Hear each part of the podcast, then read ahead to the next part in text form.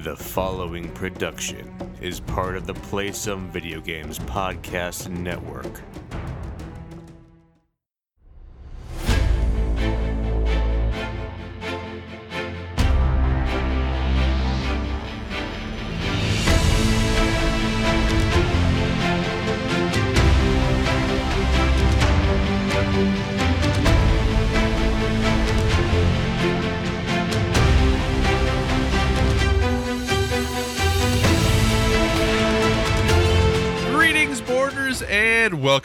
Video Games, the gaming podcast that strives for the right balance of coverage for games you play on your table and on your television.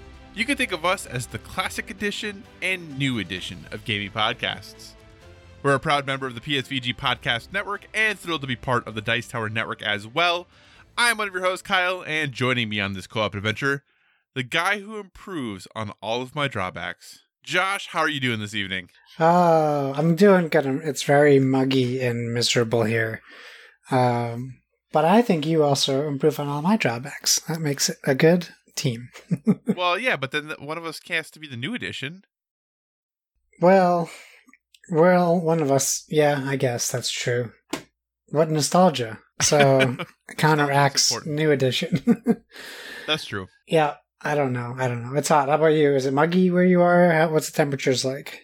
It has actually been extremely pleasant the last day or so, Oh, nice. or last couple days, really, and it's supposed to be that way for this entire week. Our temperature highs are supposed to be in the mid to upper 70s all week. Oh, that sounds so nice. I know, doesn't it? The downfall being we haven't had rain in forever, and we're still not supposed to have rain in forever. So that's a bummer. Yeah, But we get we get a hurricane coming Wednesday, so Yeah, that's true, you do. Well, we had the opposite problem, I guess. Well, maybe that hurricane just won't happen because that's what our weather forecasts have been. Is they will say, "Hey, you're going to get rain in two days," and then two days later they say, "Surprise, we lied, no rain today." Yeah. and then you just get sad. so that's a bummer, unfortunate, especially with you know COVID and everything else going on, and the challenges living in Iowa with being a state that has a lot of farms and farming is big. Getting regular precipitation is something that is very important topic of conversation in our state. So, and not too much, not too little, just regular, consistent precipitation. Precipitation is really important, and we haven't had some in a while. Though we've been pretty good up until now, which is nice. Uh, it would just, you know, be nice to finish off the month of August with a little regular amount of precipitation here. But you know, Mm. it is what it is. Do you think it's interesting that we always talk about weather at the start of the show? No, it's that's the thing. You know, when you talk to people, uh, it's always. I'm not, we have things to talk to each other about, but that's always Right. the default. How's the weather? If I wasn't sitting here like marinating in my own sweat, I probably wouldn't have brought it up. The humidity, uh, but yeah, um, it's the most relatable thing that we have between us and our listeners. I think. Well, and I think Weather. It's, true, and we live in very different places, so I think that helps, right? It's not like we are down the road from one another. Yeah, that'd We be are- funny. You're next door. I'm like, how's the weather for you today? we are many states apart. One of us, you know, East Coast. One of us, Mid Coast. Mid coast, huh? Yeah, Mid Coast. Somebody, I think that is somewhere. Maybe that's even our Twitter profile that says that. Because in our Discord, which listeners, you should totally join our Discord if you don't, there's a lot of fights about East Coast and West Coast people because we have a lot on both. But everyone just forgets about the Mid Coast. And I think I wrote that one time because I was feeling left out. Well, we got to get you guys a coast, I guess, so you don't have to feel left out. I don't really need a coast. I'm totally fine. Middle America, that's what you are. That's right. You don't get a coast. We don't get a coast. Uh, in comedian Daniel Tosh, made Rest a- in made- had a- what's that? Rest in peace. Why? Is, His what? career. Oh, his career. Gotcha. I was like, I, Yeah, he I was yeah. very confused there for a moment. so Daniel Tosh, the one time did a joke about, you know, living in Middle America, and that we always talk about how we live here because of the seasons, and that we love seasons, Oh, and that's why we live here. And he makes a joke about how actually that's where you go when you've given up on life. Once you don't realize you have any dreams to live for, you just move to the middle of the country because everything's more affordable.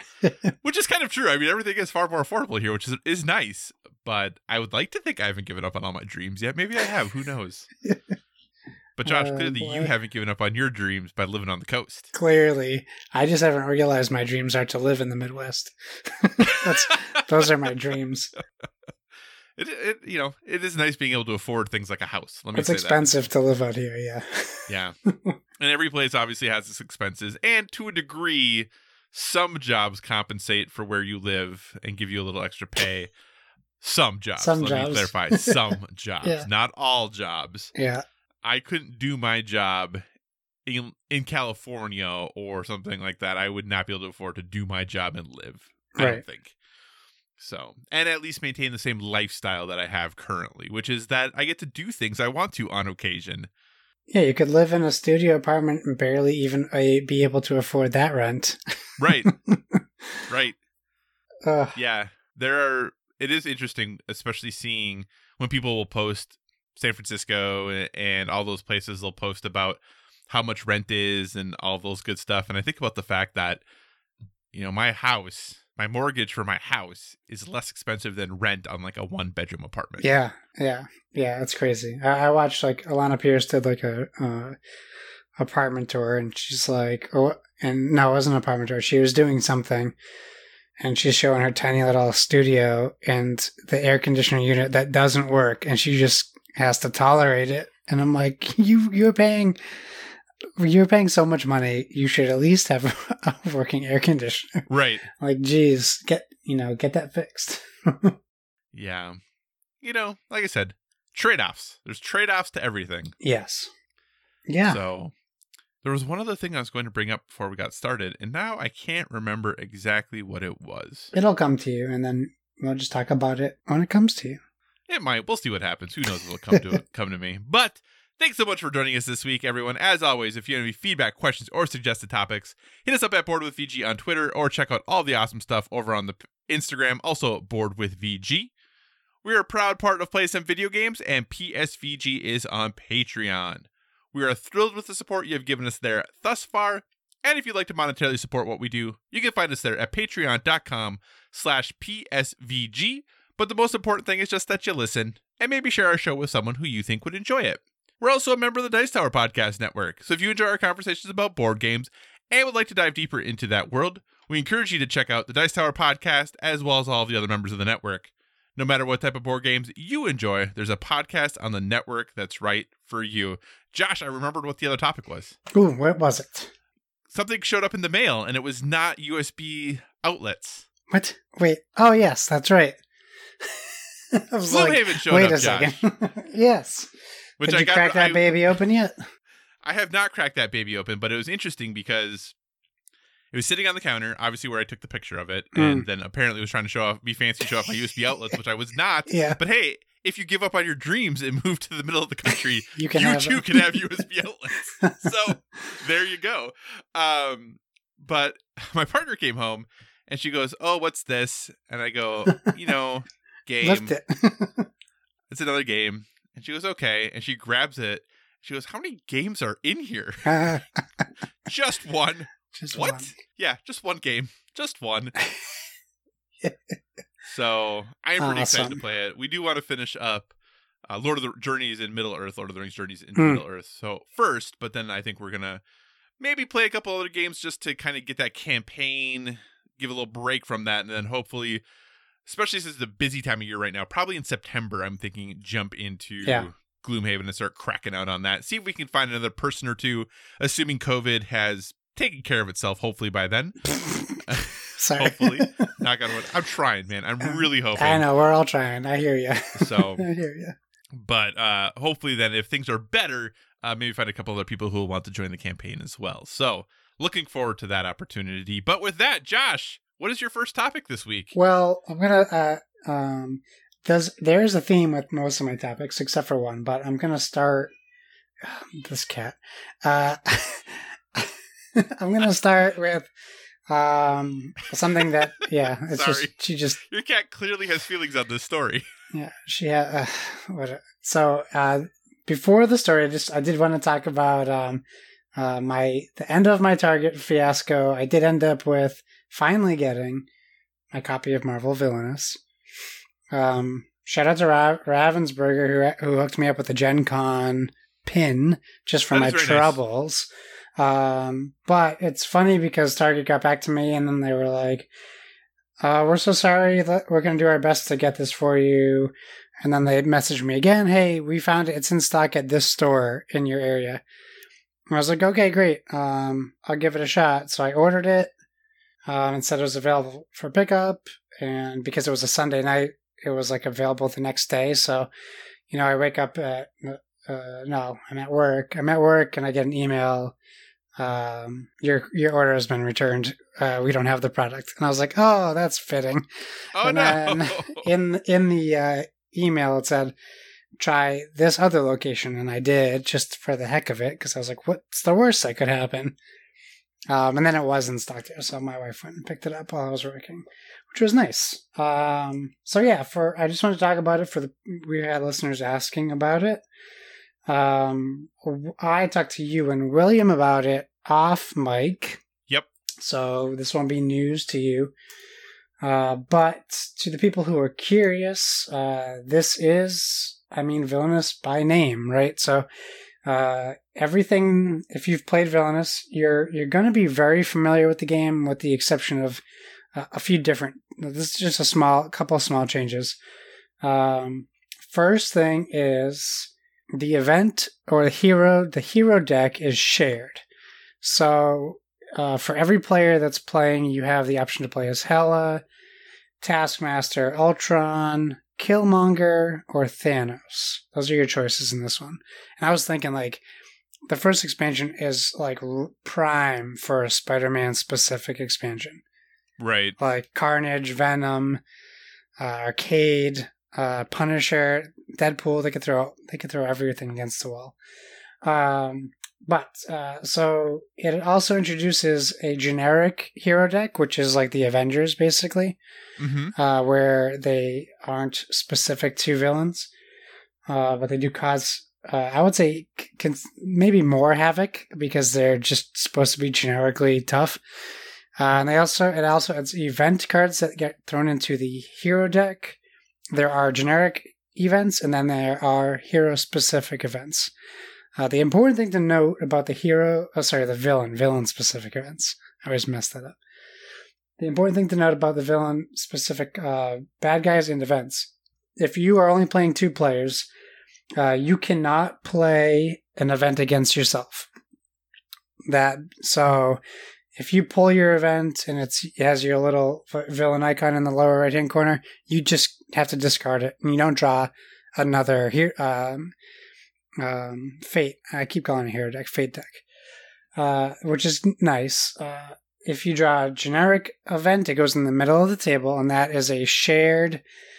Um, like say an event is uh, seven power, you can use each other's. You guys can like team up, put your allies on that location, but you have to physically move to that location as a relocate action. Um, and then you can attack it, and if multiple people are there when it gets taken down, it's a shared reward. But also, these events typically cause continuous havoc until they're defeated. Uh, if you draw another event, it doesn't get played on top of one, it just gets discarded unless you play on a different difficulty variant, which allows like you to play all of them. Um, if I'm playing, if it's three of us and I draw a Thanos event, I don't. Uh, sorry, for the events, I do have to play it on Thanos. But if I draw a, a Thanos, um, a hero, bad guy, good guy, whatever, I can play that on anyone in anyone's realm. Uh, so you don't have to specifically play it, but that card will be tailored to be more difficult for Thanos to like deal with. So they might have uh, abilities that don't affect the other person's realm, depending on how you want to manage that.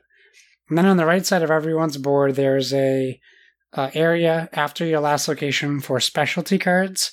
I believe each villain has two, but at least I know Hela and Taskmaster each have two specialty cards. And those things give you abilities that um, generally you can use every turn.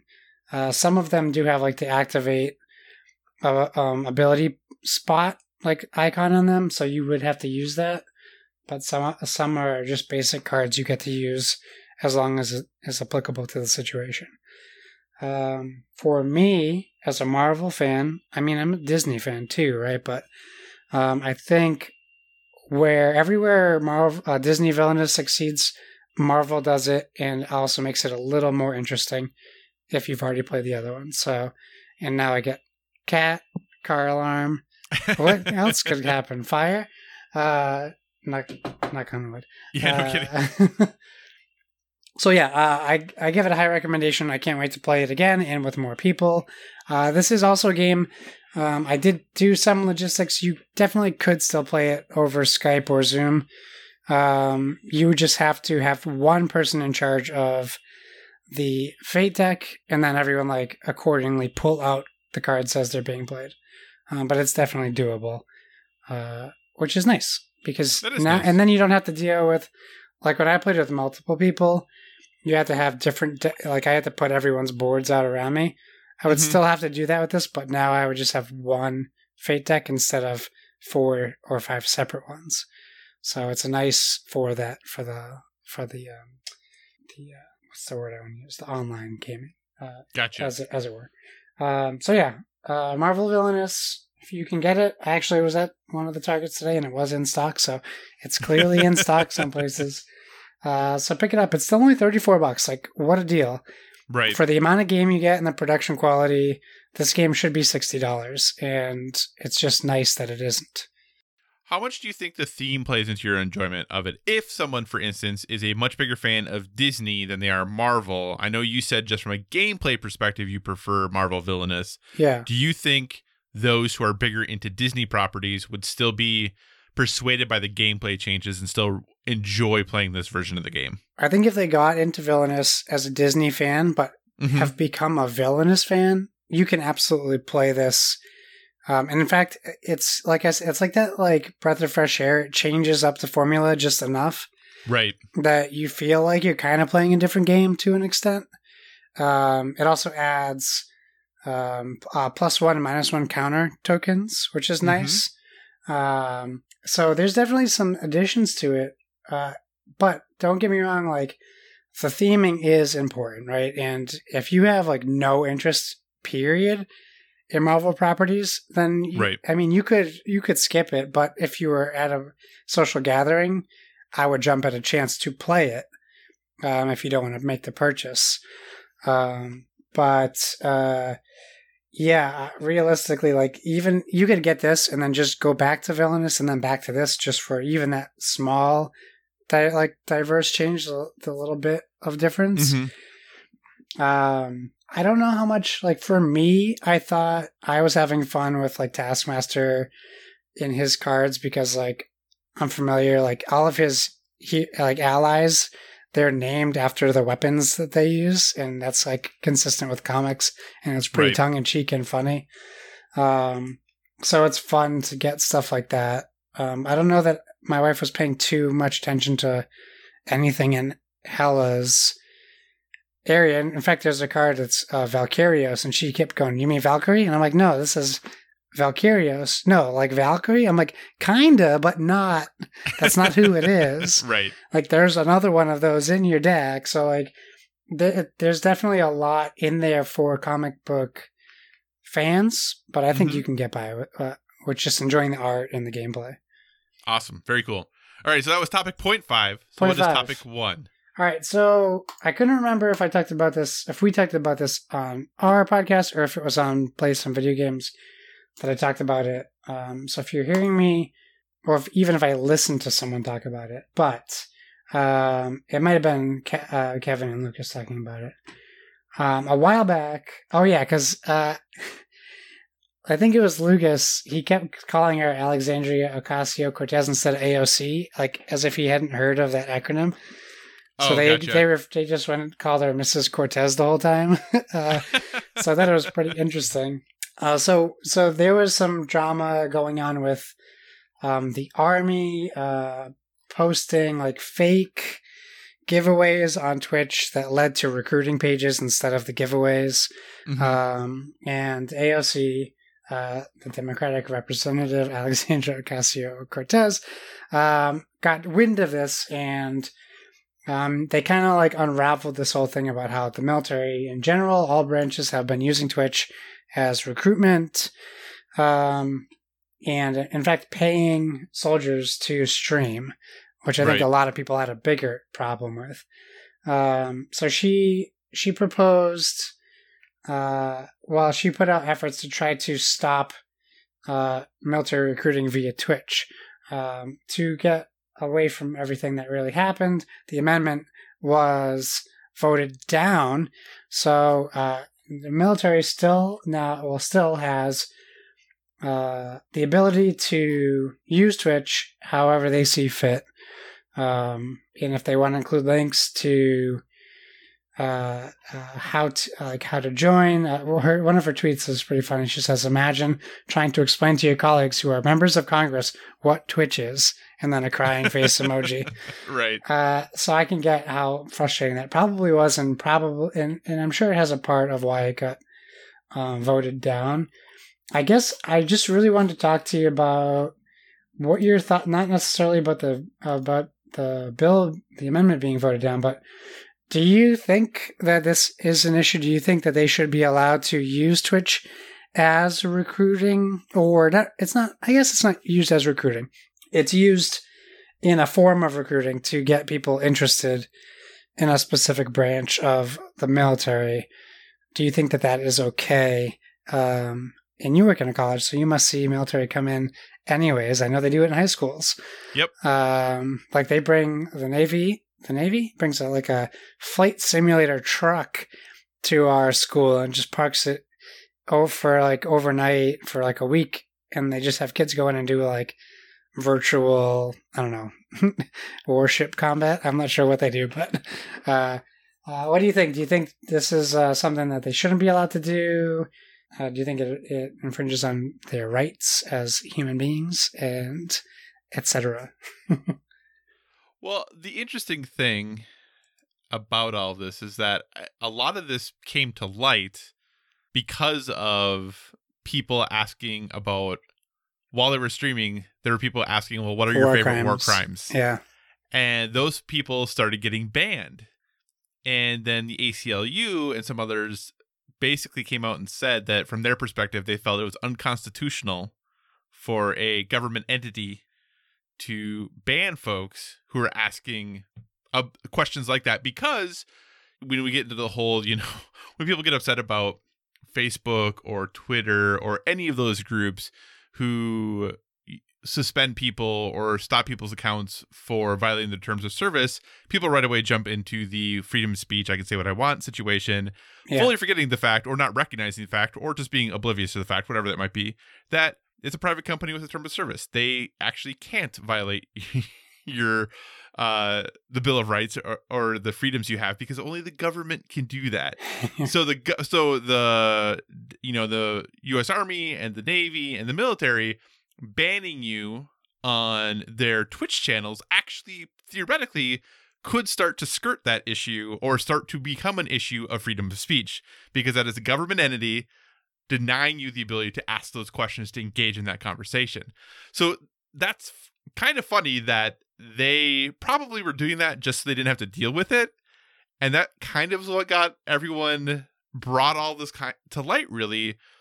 So, in some ways, it, it's a little humorous to me that the reason this even became a thing was because the military didn't want to talk about that stuff and just started banning people. And then this kind of all got brought to light as a result of it. yeah, I will say you're right. Having worked in schools for a very, very long time, it is not uncommon to see recruiters be present. Obviously, the institution I work at and every institution I've ever worked at has ROTC on campus and chapters of ROTC. Obviously, high schools allow military recruiters to come to the schools to talk to the students. Uh, but that's kind of part and partial of what are you going to do next, right? They let colleges do that too. They let a lot of groups come and do that. So, the Twitch thing, I really don't know how I feel about it, to be honest, Josh. My initial instinct is they probably shouldn't be able to recruit people through it. But then when I really think about it, I guess I I don't have a really good reason other than I just don't really like it. And I don't know if that's a good enough reason. You know what I'm saying? I know exactly what you're saying. Yeah, yeah. I don't like And it either, but I don't think we can stop them. Right. And I think part of it is just because when you're in high school, obviously there's going to be exceptions. There's some extremely gifted students who are younger than average who graduate much earlier. But in general, there's a certain age group you're going to be interacting with. Whereas on Twitch, that restriction doesn't really exist as much. And I think for me, that's more of my concern with it is Yeah. that we don't know how old all those people are on Twitch who are potentially interacting in those channels, getting the information about, you know, going to joining the military and all that good stuff. And if you're like, hey, that's cool if a 10 year old is getting that information, why shouldn't they get that information? Well, do we want colleges starting to recruit students at 10? Is that what we really want to? Yeah, that's a bit young. I think you're right. That kind of hits the nail on the head. Like your audience is so widely uh, variety in age that, yeah, you don't want military walking into a grade school and trying to recruit kids. Right. Yeah. So I don't know. I I'm not surprised this didn't pass. I, I'm not surprised at all that they're going to be able to continue to do what they're doing. That really doesn't surprise me. I will be interested to see though if they actually start streaming again because I don't think they have because of the freedom of speech concerns. Yeah. But I will be very interested if they do come back to start streaming and if they do, how they handle those situations. That to me is the more interesting thing. What about you? What are your thoughts on all of this? I I don't know. It, it, they were deleting. I know they were deleting comments, and that's not cool. Right. Um, and uh, so my biggest concern, I honestly, if if the army has a Twitch page, I, I don't mind. I'm not Right. a big fan of the government paying soldiers to play video games. Um, I'm, you know, it's not esports. It's it's just a recruiting tool, which is a little in my head. It's it's kind of muddy, muddied a little bit. Uh, um, I don't like how like originally it was like, hey, click on this link to be entered to win a Elite Series Two controller, Right. and then I clicked it and there was no contest period. It was just the recruiting page. Yeah. So like, that's a little upsetting. And, I feel like that would violate terms of service, wouldn't it? it has to violate something, morals. Uh, At the very least, yeah. Yeah, so I don't. I'm not a big fan of that, but I mean, people choose you. You know, you're making a decision to go to whatever Twitch channel you want to go to, whether it's Very the true. game that you played or the person playing the game. Very so true. you don't have to go to Army, Navy, Marines, National Guard, uh, Boy Scouts. You don't have to go to any of those. um, but you know that's your choice. So should they get a voice just like anyone else? Yeah, absolutely. Should they be like? I don't. As much as I appreciate what she was trying to do, I also don't understand working in Congress trying to bring something that violates what you are paid to do. Um, even no matter how passionate you are about it, uh, Right. you you you can't take the rights away from someone else because you're not comfortable with how they're using their rights. Um, you know, so uh, I applaud the effort, and it's obviously uh, meant with best of intentions. mm-hmm. Um, but you you also you know you have to take the other side of the coin, where everyone gets those rights, not just Right. the people you like. Very true. Very true. Very well said, Josh. Anything else you want to say about military recruiting on Twitch? No, don't go to the pages if you don't want to be recruited. I guess that's a really good way to put it, really, in the end. If you want an Elite Series 2 controller, save up. Don't join the military. and then you could buy your own sticky button controller like everyone else. If you make it home. Wow. Oh, okay. I mean, well, I, you were, you said not join the military, so I thought we were oh, right. No, Yeah, well, yeah. yeah, yeah. Sorry. For the people who tried to get it that way. right, right, right. All right. Well, we're going to transition pretty drastically here, and we're going to talk about 2019 and hobby games. And Josh, hobby hobby game sales were pretty stellar in 2019. How stellar? 1.675 billion with a B stellar in 2019. This is over from our the good people over at ICV2, posted by Milton Griepp. Uh, according to their story, quote, hobby game sales in the US and Canada totaled 1.675 billion in 2019, up 12% from 1.459 1.495 billion, numbers are hard, in 2018, according to an estimate compiled by ICV2. The increase was powered by big jumps in sales of collectible games, miniatures, and role-playing games, partially offset by declines in board games and card and dice games. So, Josh, we'll talk about some other details in a minute here, but just hearing that number 1.675 billion, what comes to mind? What comes to your thoughts when you hear that number? Well, I got to be honest with you. The first thing that came to my mind when I opened this page is I don't know if you have the same banners at me as I do, but I was totally distracted by this whole page way more than the 1.68 billion dollars. I'm assuming you have the Catan and the Marvel Champions ads all over your page from GameGenic And the Ultra Pro Entertainment Playroom from Burger Academy. Yeah. I have that on there. Yeah, sorry. Marvel That- Champions official sleeves, Yeah. Talisman Adventures. Yeah, that, that was. I've been waiting for this Catan stuff forever, so it got distracting to me. Uh, Gotcha. it, you know, if I hadn't seen the the chart with it accompanying it, I wouldn't really know what to make of that number. Um, it's a lot of money, right? I, like I get, I get that. That's not lost on me. I mean, what seventy five percent of it is is Frosthaven. Those was 2019. I know, I'm kidding. Um, yeah, it's crazy. I mean, 2019. I don't think that's a surprise, right? 2019 was a huge year for board games. right. Um, 2020 is going to be the big question mark, but it it makes me excited. That's if if I'm being honest, what it makes me think of is how excited I am to be in this hobby, um, and not have enough time to play all the games I want to, um, because it means I'm still getting excited about getting all these games, and I want to play them. So I think it's great, and uh, I hope we we look good in 2020 still. So, Josh, But that's just North America. Yeah, that is just US and Canada. So, Josh, if you had to guess, how much do you think the video game industry sold in 2019? What, what would their sales be? Now, there's a couple different ways you could look at this. Yeah. Looking specifically at digital games for mobile, PC, gaming console consoles, as well as video game content, esports, and virtual reality. So, not just like how many boxes of games were sold, but it's really looking at the industry as a whole, revenue generated. How much do you think it was in 2019? Weren't we just talking about how video games are a billion dollar industry too? Oh man, I wish I could remember all the way back to then. Uh, I feel like you're asking me this because it's going to be drastically different than I'm guessing. So let me dr- guess drastically different. How about seven hundred and eighty million dollars? So, globally, the video game industry generated 120.1 billion dollars in Oh sales. yeah, it was a billion dollars. yeah, I was way off. but with that being said, though, in the NPD groups are really just looking at the United States specifically, and just looking at full game software, accessories, and game and sales. So just really looking more at the traditional quote unquote video games that we talk about. Uh, sales in 2019 were 14.581 billion. okay, all right. I mean, so yeah. So, you know, 14 ish times the size, the two industries, but that's okay. No big deal. What is your thoughts on the idea of big jumps in sales for collectible games, miniatures, and role playing games, but then a decline for board games and card and dice games? Does that surprise you?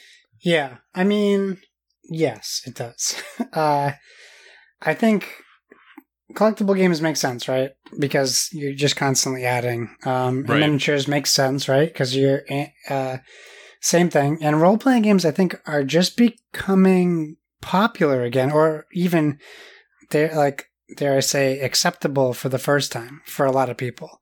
Right. So I think those are growing, sure.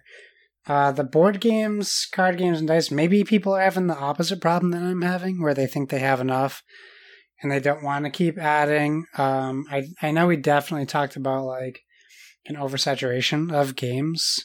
Mm-hmm. I think one of the biggest examples is like that deal that Target made, it like two years ago now Right. you know, they're really like following up on that. But the problem is, like, if I go to my Target now and I go to the clearance section, it's littered with board games, It is. and they're It not all is. bad board games. Yeah. Uh, you know, and same for Walmart. Uh, a lot of these places that retail stores that are carrying board games now, they're overbuying, or they're, or they're just. I mean, point blank, they're overbuying because they're Right. not, they're not forecasting their business uh, correctly. But um, that might not be the case with how many units they bought. It just might like when Jurassic World, Jurassic Park game came out. I was able to get it on clearance here before Kevin could even find it in one of his targets in stock. Right. You know, so and I just read today on Twitter that someone already found um, a copy of Marvel Villainous on clearance at a Target. I'm sure it was accidentally priced, but like Right. you like It was probably Where- supposed to be Disney villainous, Yeah, the Scar was, yeah. because the color of the box same, very yeah, similar. yeah, yeah. that's what they get. Uh, I didn't get the revenge, but someone got it for me. Uh, so yeah, I think that I think that that could possibly be why it's a little like why it's down. Uh, Kickstarters doesn't help either. A lot of games are getting pushed to Kickstarter, um, which I, I guess you know kind of hurts the volume of games coming out in retail stores too. Right. It is interesting. Uh, this story or this report, I should say, says that quote: "We define hobby games as those games produced for a gamer market, generally, although not always, sold primarily in the hobby channel of game and card specialty stores." So, for the most part, not looking at most of the mass market games, it doesn't sound like, really focusing mostly on those quote unquote hobby games. But I would imagine because this is an inexact science, maybe things like Marvel Villainous, things like um the Gloomhaven is it Jaws of the Lion? Jaws of the Lion, yeah. Jaws of the Lion. I'm wondering if those, even though they are in bigger retail stores, would still in the 2020 uh breakdown be still counted because those are definitely produced for the gamer market, but also really looked at trying to bridge that gap between the gamer market and those getting in to become the gamer market. Yeah. So they do have a more in-depth report. You have to pay for it though, Ugh. so I didn't do that. So I'm just looking at the free one uh, to talk about all this. But I was kind of surprised by the decline in board games and card and dice games. I was also actually surprised a little bit by how small of a percentage role-playing games are. Uh, they did jump over 20% compared to 2018, but that was to 80 million in sales yeah. Okay. which really surprised me because I, I roll especially with how popular live play Dungeons and Dragons games have gotten with Critical Role and uh, it seems basically every game network to a degree has some sort of iteration of that at this point. I really thought this would grow even more, and maybe 2020 is where the I would I would like to say maybe 2020 is where we'll see a big growth, but obviously with Corona, harder to get together right now to do RPGs and, and, and to have that tabletop experience, the tabletop RPG experience. So I thought those would be grown. I thought that would be a bigger part of the market. I, I always thought it would be it was a little more popular than that. So Yeah. anything else from this report that stood out to you? Um, not that's not specifically. I guess I'm. I'm just. I still. I'm still. Uh, I don't want to say impressed, but I guess I'm just. I'm very happy with the numbers that that they're showing. So it's good for Right. us. It's good for the hobby. It is good for the hobby, and I do think it also continues to go to show how different video game the video game hobby is from the board game hobby. Just about when we talk about money, that you know a few thousand sales of a board game is successful, whereas a few thousand sales of a video game would be, I don't think, looked at pretty positively. Right. so, so it is it is a big drastic difference when you're looking at the money, but continued growth. There was a little bit of a dip in 2018, but really since 2014, just for perspective, dear listener, 2014 the total sales were 920 million. And now in 2019 we're up to 1.68 billion. So that's obviously some significant growth there. Really positive things overall in hobby gaming. So hopefully that continues to grow. We'll see eh, about a year from now uh, Yeah. how 2020 did. Josh, what is your second topic? Well, it's Sunday as we are recording now, which means it's the last day of Gen Con Line. I don't know if It they've is. called it that, but that's what I'm going to call it. I think that, that sounds great. Gen Con ended today. So we had a bunch of um, board game announcements and teases and and fun stuff like that. So to continue my theme, we're gonna continue. We're gonna stay with Marvel, and we're gonna say, we're gonna say, I'm gonna tell you that Fantasy Flight Games has announced a new game called Marvel's X Men Mutant Insurrection. So this is off fantasyflightgames.com. Um, and essentially, uh, what this game is is it's a fast-paced, cooperative, dice-driven game for one to six players. Uh, it doesn't have a board per se. It has more of like a setup um, area. It does come with the um, X Men jet, the X seventy one. Don't uh, comic book nerds gonna come at me. uh, I almost said the X wing, so that would have been worse. Uh, the X jet, I think, is just what they call it, but I think it's an X seventy one prototype uh, stealth jet. Uh, it's designed by Richard uh, Launius and Brandon Perdue. Uh, it invites you to travel across the globe on death defying missions to recruit new mutants, capture criminals, protect innocent lives, and battle against some of the most iconic X Men villains. I hope Omega Red is in here. Uh, you'll build a team of mutants with characters like Rogue, Wolverine, and Storm, joining forces with Shadowcat, Magik, and Forge. Magik, the much beloved X Men that everyone knows, not just me. Uh, eight distinct scenarios await, each with their own challenges, and each leading to a no holds barred showdown against the villains like Magneto, Dark Phoenix, or the Hellfire Club. Uh, the Blackbird, there it is, is ready to launch. Uh, join your team and fight for the future. So, we're looking at some, uh, I don't know, did you see these like standees? They're pretty like low quality cardboard standees, it appears which is surprising for Fantasy Flight not to be doing a miniatures game.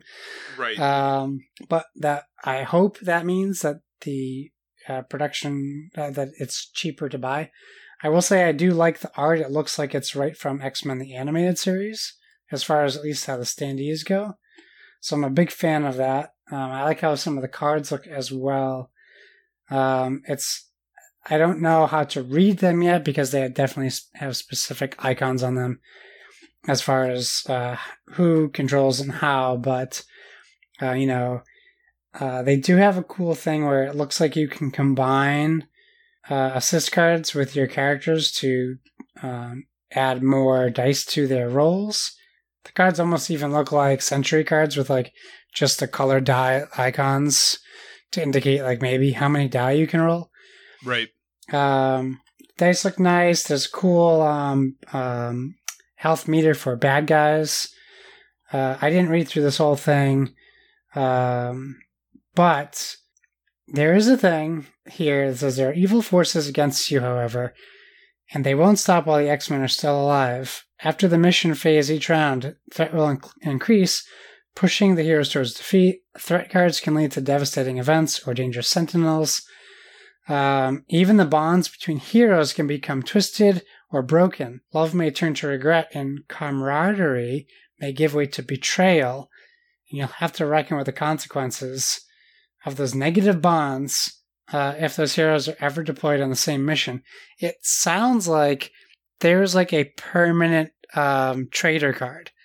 So, yeah. like, if something happens to Cyclops when he's partnered with Wolverine on a mission, one of them may betray the other, and then they can, if they're ever on a mission again together, it will affect the mission, which I right. think is a very cool uh, way to do it. There's also like it looks like a lot of these cards are meant to like essentially connect to each other to build up either like combos or special events or abilities.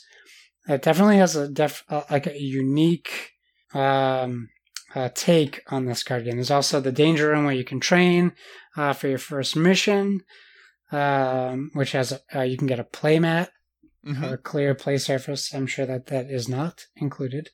It is not. Um, did you check? Does it have the pre-order price? Because it says you can pre-order it. Fifty four oh, ninety five. Okay, so I thought it would be a little cheaper. I did too because of the standees, but I guess also would you have 16 different characters, that yeah. means you have to have 16 different decks, 16 different sets of, or 16 different dice um, that are working for all of them. So I, I guess I kind of see the price, but I also thought it'd be slightly cheaper because of the cardboard standees. Yeah, plus a thirty dollar playmat. That's, uh, I mean, playmats are a bit much. they are playmats are really expensive. I'm happy to get it for like my Century games. Yep, I have them for that too. You know, I'll spend the extra because they're so good looking. This is a very right. plain, mostly blue looking playmat. It is a pretty uh, understated Yeah, play. I'll make my own playmat. I'll just cut out Yeah. pictures of Wolverine and stick it to corners of like a rubber mat I get at Walmart. there are a lot of exclamation points on it, though. yeah, hand drawn uh, by me. Uh, yeah. So, um, what do you think? You have. I know um, that comics aren't necessarily your forte, but does this have any interest to you at all? Honestly, no.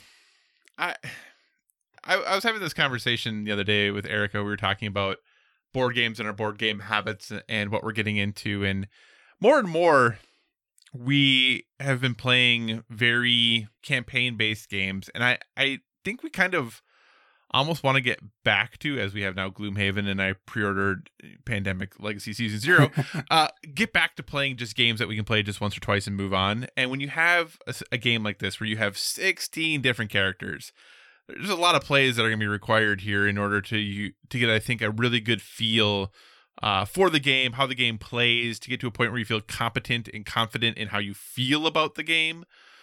So, I'm not a huge X Men fan to begin with. I'm not a huge comic person in general, anyway. So this really isn't doing too much for me maybe people really like the art. I think the art is totally fine. I think the game looks fine. But I don't know, 55 bucks I think is going to be a bit of a tough swallow for me to jump in on this game. What about you? Uh, this is one of those games where I would love to have it, but I like I literally got um Legendary X Men expansion Yeah. um for my birthday four year five years ago and never never cracked it. Oh Be- no. because I like my taste and maybe even X Men seem to be singular in the game group. Um, like my wife Right. will like play games like that with me, but I don't just you know. Sometimes you don't want to play a game with someone who's tolerating the theme. So, Right. and when I say sometimes, I mean all the time. so um, it's definitely something that, is interesting to me. I think it looks good. Fifty four bucks is a bit much, so I might wait till it's fifty bucks or forty bucks on Amazon. Um, but I think uh, the dice look very like high quality. I would say that probably looks like the most high quality of the game, which Right. is why I'm like a little tough on the on that price. Um, but I really like the premise. I really like how the game sounds like it's going to play, and you have to carefully think about each mission and who you're bringing on the mission. Uh, and in a world where I don't have Gloomhaven or still have to play Vindication or have various Kickstarters like Tidal Blades Mhm. and the Vindication sequel like coming, like this could definitely be a game I see playing, but uh, right now every game I play is sacrificed to another game, so I don't know that Yeah. that uh, I may be willing to add it to the collection, but um, I don't think I'm day one at that price. I hear you. Did you also see that they announced an expansion for Twilight Imperium 4th edition? I did see that. Uh, yeah. Also, an expansion for Harry Potter Battle for Hogwarts. That is true. Hogwarts Battle, sorry. Yeah. Battle for so, did you look Have you ever played a Twilight Imperium? Any of the editions? I would totally play it, um, but um, every time I look at it, I immediately look away. I'm like, there's no way I would be able to even grasp this game if I bought it on my own. Right. So how much just take a stab at the dark? How much do you think the expansion is for Twilight Imperium? Oh boy. Uh, I mean, is the the, base retail game? pri- the is- retail price for the fourth edition is 150 bucks. I was gonna say I thought it was like 120. So if I don't know, is it like a seventy dollar expansion? Hundred dollars. Oh my god, that's not an expansion. That's a full game. So they also recently, very recently, announced an expansion for Lord of the Rings: Journeys into Middle Earth. Did you know that? I did see that. Yeah, Did you see how much that expansion is? I did not see how much that was It is eighty dollars, for a game that mostly runs on an app. And the game, the base game is hundred dollars. Oh my god. Well, that's unfortunate for you. And I was really excited about the expansion because there is a app expansion where it just is additional uh, campaign scenarios that is seven dollars, I think, in app. yeah, That you use all of the stuff from the first game, seven bucks, get this new expansion. I thought that was kind of the way they were going to go. That they would do, they, and they also have one character pack. I think you can get that's pretty inexpensive. But I just kind of thought that's how the expansions were going to go for this game, and then Surprise. surprise, they announced this new one, and I got all excited about it, and then I went and saw that it was eighty dollars, and I got way less excited about it. So that was hmm. a bit of a bummer, but I hear ya. yeah. That's I- too bad. The thing is that I really do enjoy the game though. So if it and it sounds like the expansion is as or yeah, it sounds like the expansion is as long as the base game. And from a content standpoint of you get a whole bunch of stuff in the box again, you get new characters, you get all the same types of things you got in the same the base game. So if it's the same length and I really enjoy the base game, why wouldn't I spend the $80? I guess, you know. Yeah, I mean that's a good point. If it's basically, uh, whew, well, excuse me, Lord of the Rings, so tiring. Uh, if it's giving you like the same amount of content, I guess that that makes sense. Like they shouldn't have to charge you less to give you the same amount. Uh, I just like, and this is coming from someone who hasn't played it. right. Um, I just heard so much uh, on the on board game Twitter about people complaining how much it cost for most for it to be an app run game that they thought it should have been way cheaper anyway. So for them to come out with an eighty dollar expansion, I'm sure those people are very angry. Yeah, it is. I, like I said, it is a tough sell for me. There, uh, the eighty dollars really is a hmm, is a tough pill to swallow for sure. Because I want to support the game. I think the game's a lot of fun. It is really cool, but hoofta, that is not what I was expecting expansions to run for the game. It really isn't. And not that I would have not bought the base game if I had known that ahead of time, but it makes it really it kind of bums me out. Even if they were 50 bucks, I might be more okay, we can do this, that's good, but for some reason that price point is really kind of bummering me out. So, that should be a bummer. That's that's that you know that shows how much you're enjoying the game now, but it doesn't. Yeah, I mean, I don't know. I almost said something negative about about that com- the company, and I didn't, and that was just a gut reaction. Um, it's just kind of a bummer, yeah, that you you you can't necessarily just immediately buy it, and it's something that you have to be like, well, do I want to enjoy more of this game, or what do we do now? So, yeah, that's Right. that's a that's a tough decision. did you see though that they are reprinting uh The Lord of the Rings, the board game that came Oh, out in 2000? Yes, I did see that. That's exciting. So, I that is wanted to try that game. That game is yeah, really um well beloved and it is actually 50 bucks, which doesn't seem Okay. too bad to be honest. Uh, but that is a well beloved game. So it uh, Lord of the Rings the board game anniversary edition, I think is what they're calling it. So Nice. cool. Anything else you want to talk about in regards to th- that I totally sidetracked that Oh. about X-Men Mutant Insurrection. No, I think uh hey, we're getting more quality, or at least we think so far. Um IP games, uh, Right. it's not a bad thing ever. Absolutely. All right, Josh. My second topic, actually, is kind of related to, which is why I brought up the Lord of the Rings Anniversary Edition. Uh, we are getting Josh a new edition of Seven Wonders. Yeah. Uh, also, over our good friends over at ICV2, Jeffrey Dohm-Sanchez Pat, uh, wrote this article, updated art, icons, and more. The article goes on to say that, quote, the new edition features new cover and interior artwork with a brand new logo and a larger box to match other products in this line. The Wonders feature both day and nighttime artwork, and the cards have new icons that allow them to be more easily read. Additionally, the rules have been updated to allow players to pick up and play faster. Josh, Seven Wonders, much beloved game, a game you really enjoy, a game I really enjoy, a game Yeah. you played wrong forever. Forever. Uh, hopefully, hopefully this new edition prevents that from happening. But uh, you can't prevent stupidity, Kyle. Well, maybe more clear icons will help with that. No, the icons were not the problem. But here's my question, Josh: Does Seven Wonders need a new edition? Uh yeah. Yes, I I think it does. It's it's one I think every game from that era of the Okay. welcome to board games this is going to be a big thing error need should should be reprinted because we have so many people getting into the hobby now with games that their production values are crazy. Right. Um, and if, if it means it's going to get more people to play Seven Wonders, yeah, heck yeah. Let's get Carcassonne in there. Let's get, like, I mean, I'm excited about Game Genic doing Catan accessories That's true. that I can't wait to spend fifty dollars on a resource holder and twenty dollars on a neoprene mat. Like I'm excited to do that. So yeah, let's let's do it. My only problem with this is what am I gonna do with my expansions? They're not gonna look like any of the cards in this set. I was wondering about that, how different those things would look and whether they would jive or not. So, are you then going to buy this new edition and throw away your old one? Is that I mean, donate, give it to a friend, whatever? I'm gonna yes, I'm gonna buy this.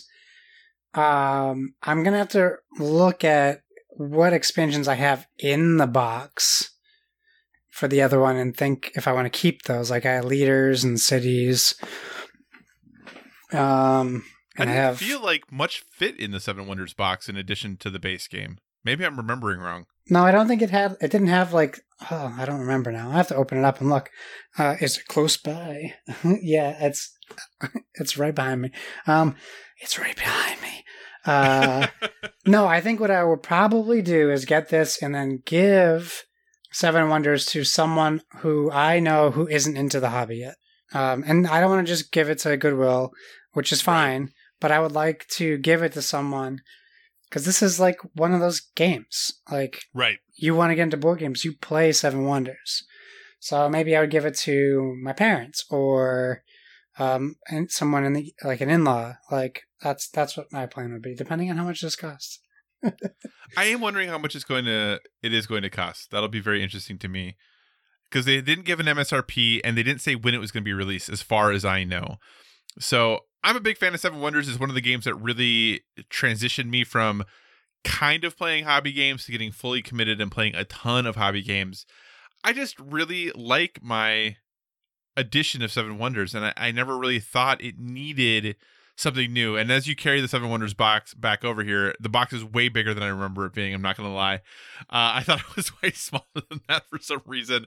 I should look at my own shelf more often, I guess. But how much are you willing to pay then for a new edition of Seven Wonders? We just talked about previous games. We just talked about the Marvel game. Talked about expansions for some Fantasy Flight games. So how much are you willing to pay for a game you already have in a new ver- fancier version? Well, first I'll say there's a lot of space in the score pad area to fit expansions. That's right, because it has that hard plastic insert. That's why I was thinking that there wasn't a ton of room because it has that custom insert that takes most of the things. Yeah. So adding new things on top is a little more challenging. and then I also have like the the Catan tabletop day promo right, right, right. Yep. location, which all fits. I, the Seven Wonders Wonder Pack doesn't fit though. Um, what would I pay? I mean, that's the million dollar question. Uh, I want to say, I don't know what, fifty bucks is a good price. Um, I think so. Something I was reading, I was reading about um, Marvel United being at, available at Walmart, and uh, most people it's it's sold out all here. I can't find it anywhere. Um, but I was reading an article saying that um, it's thirty dollars there because Walmart doesn't want to carry games over thirty dollars anymore. Oh, interesting. And I think I was looking at their games today. I think the exception to that rule is Rise of Tribes, Okay. which is like forty four or forty nine. Mhm. Um, I think even their villainous is priced at thirty, not thirty four. oh, okay. Um, and I, I also could be wrong with that. Um, but I was reading something that said Walmart's new thing is they didn't want to have board games over thirty dollars, and and that they were able to get Fantasy Flight to put that at a thirty dollar retail price. I didn't think it was going to be that cheap for the base box. It also says it comes with a Walmart exclusive Venom figure, and I swore Venom was in that campaign. So I don't know what happened after that Kickstarter right. and I'm glad I didn't back it. um, so, uh, and I don't know if that they meant just in their retail stores because I'm pretty sure you can buy like any board game on Walmart's website. right. Um, so I'm not sure if that was that or even if it was a reputable um, um, story, but uh, I don't think you can put this out at thirty dollars. I think base Seven Wonders is forty. Uh, right now, Seven Wonders. I was looking it up while you were talking. Seven Wonders on Amazon, Yeah. forty four ninety nine. MSRP is forty nine ninety nine. Okay, so you could probably get it like on cool stuff for forty, but you pay shipping, something Right. like that. Okay, Yeah, I mean, it's smart for them to come out at that $40 price tag, I guess, but if they're promising, if it's more than just art, which I don't think it is, um, it doesn't let me zoom, but um, I think it's just artwork that's different. Yeah, it sounds like the rules have been refined a little bit and artwork, Yeah. but otherwise everything else seems like it's the same. I think people like us would be happy to pay 50 but if you're trying to get more people into your games, like, you got to keep it at the same price as your current one. But the MSRP for the current one is 50. Oh, the MSRP is 50 Yeah, so Yeah. yeah, I mean, keep MSRP 50 and you'll be able to buy it for 40 So, yeah, I. Hmm. However odd it is, similar to you, I don't know if I'm going to buy this just because I do have most, if not all, of the expansions, and I Yeah. do want them to kind of look the same. Do you think there's a chance they redo all the uh, expansions too? I mean, they can. The expansions aren't crazy expensive. They were just Right. some two like card packs, three card packs. Well, two card packs and like a um uh, uh, uh what you call it? Uh, gosh, a um wonder pack. Yeah. Um, and then I have Babel. I don't know if that's a and that's a proper expansion. I think. Yep. And um, then the new one, the the um, the boat one. I don't have that yet.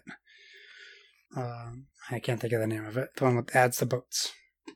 I'm trying to remember the name of it as well. I'm looking Yeah. it up while you keep Oh, talking. Armada. There you go. Uh, Never mind. I don't I have to that. look it up. So I mean, that's the problem. I mean, the smartest thing they could do is just release card packs that replace the um the art for the resource cards. You don't even need to change the art for the wonders. I don't think. Um, if they just released card packs for like ten bucks a card pack for each expansion, I think that would be smart. Uh, but who knows? I would have a tough time just like that's just me being in my own head, like playing this game with older cards mixing with new cards.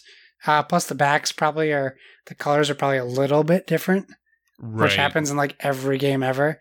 So you'd be able to tell, you'd have a good idea maybe of what cards might be coming to you or are getting shuffled. So that could also be a, a challenge.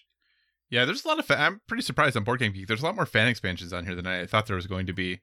Because Oh, I was really? looking at the number of expansions, and suddenly I was wondering that maybe I didn't have as many as I thought, but I do. yeah, because I have leaders and Leaders, cities, Wonder Pack, Babel, Armada. I think that's all of them. pack. I have the Babel, other Armada. one. That is all of them. Yep. I and have. Babel's the only one I don't have. Egypt? I have Armada, but never played it. oh, you do have it. Gotcha. Yep, but I never played it. So, but I don't have Babel because the, the idea of us all working on that thing together, just what it for for reason Yeah. like I wouldn't probably play very nice for that. Yeah. So I'm excited. Seven Wonders is a good game. It, I think it's cool that they're bringing it back to a degree. I also don't know that I'm going to buy it, Right. but you're right. It is nice to kind of give things a fresh look uh, to hopefully entice those maybe who you know because Seven Wonders did come out in 2010. It is looks a little 2010 ish. So Yeah, maybe they could actually make a good app for it too, uh, because the app is terrible. yeah, cool, cool. All right. Anything else you want to say about reprints right now? Or new editions of games, I should say. Bring them on, as long as you're not price gouging. Bring them on. Awesome. All right, Josh. What is your third topic this week? Hey, my last topic is on well, Marvel Avenger Marvel's Avengers War Table came back over the past week. We talked about it coming up briefly. We didn't really know what to expect, except it was going to cover um, beta information. That's really all we knew. Right. Um, so this comes from blog.playstation.com. Um, and it, it kind of goes over this recap. Did you watch this presentation? I should ask first.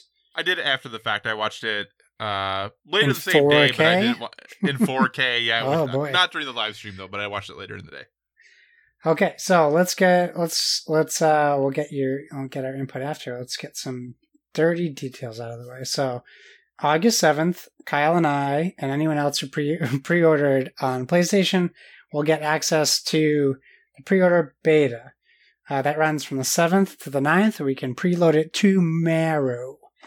So I'll push that to your console and then I'll come home and download it if you want to do it. It's the sixth that the preload starts. Yeah, that's tomorrow. Oh, I'm looking at July. I didn't change my calendar, Kyle. I knew it was going to be a problem. Okay, the 6th, Thursday. It runs Thursday. It runs Friday, Saturday, Sunday. Indeed. Uh, I knew I should have changed that calendar before we started. Uh, August 14th, we have the open beta um, for the entire PlayStation 4 community. Uh, and that runs, well, it doesn't have an end date. August 21st is their final weekend. Oh, excuse me. Um, yeah, so I guess just for the weekends, right? So August 14, 15, 16, and then 21, 22, 23. Indeed. And I think the 14th, 15th, 16th is on Xbox and PC is pre-order beta and then the 21st Is weekend everyone. is open beta for everyone. Okay, but yeah, so yeah, being a PlayStation blog, they don't want to tell you that. Right. which, which makes sense. Uh, so for beta content, uh, what they have told us is we will be playing. Uh, well, they said uh, Square Enix they want to give you the full slice of the game experience, um, starting with single player content uh, in the campaign, uh, leading all the way to uh, co-op Warzone missions. So you're going to get the uh, they call it A Day, which is the Golden Gate Bridge sequence that we've seen in all those trailers. We're going to get to play through that whole thing. As they described, it gives you an idea of how each hero controls differently. Uh, we have a hero mission where you play as Kamala and Hulk, uh, called To Find Olympia, which looks pretty cool. That's also the last known location of Jarvis, if you want to know something like that. You have Missing Links, uh, which is another mission that Kamala and Hulk go on. You have the Harm challenge rooms. So these are basically like uh, training rooms where you get to use, well, a bunch of characters in it. Um, and if you've done all three of the rooms, you'll earn a nameplate that carries over to the full version of the game, but nothing else carries over to the game. Right. Uh, once you complete, once you've unlocked uh, operational war table in the beta, you now have access to Warzone and drop zone missions with either friends online co-op or your AI team. Um, what I thought was really cool was your AI team, if you play solo, is built on your characters, not generic computer characters that level to your level. But however much you've played at Black Widow and you're playing Hulk now, and you take her with you, her level will be where you left her off, which I really like. The problem, one of the problems I see is the problem that we've had, Kyle and I, playing with other people in like PSVG in the past, is Kyle and I try to stay on the same level, and then we play a game with someone who's 20 levels above us, and everything is unbalanced for us. Um, so that will be a challenge to keep up with everyone. Um, but that being said, like Kyle and I were talking, like I could bring in one of my guys, he could bring in one of his guys, and we could play four players um, and just play together. I think that's really cool. Um, and at the end, we did get a Marvel ending, of course, where they revealed a our first character. Once again, there's no paid DLC in this game yet. Uh, so there will be four characters and missions that are given to us for the cost of entry. Um, and our first uh, hero announced is Hawkeye, and it's a very uh, comic book centric Hawkeye. It's not the Hawkeye you're thinking of, just like the rest of these characters. Um, but to me, it looks great. Looks perfect. They did a great job of making Hawkeye look cool, which I still say he isn't. Um, but they did make him look cool.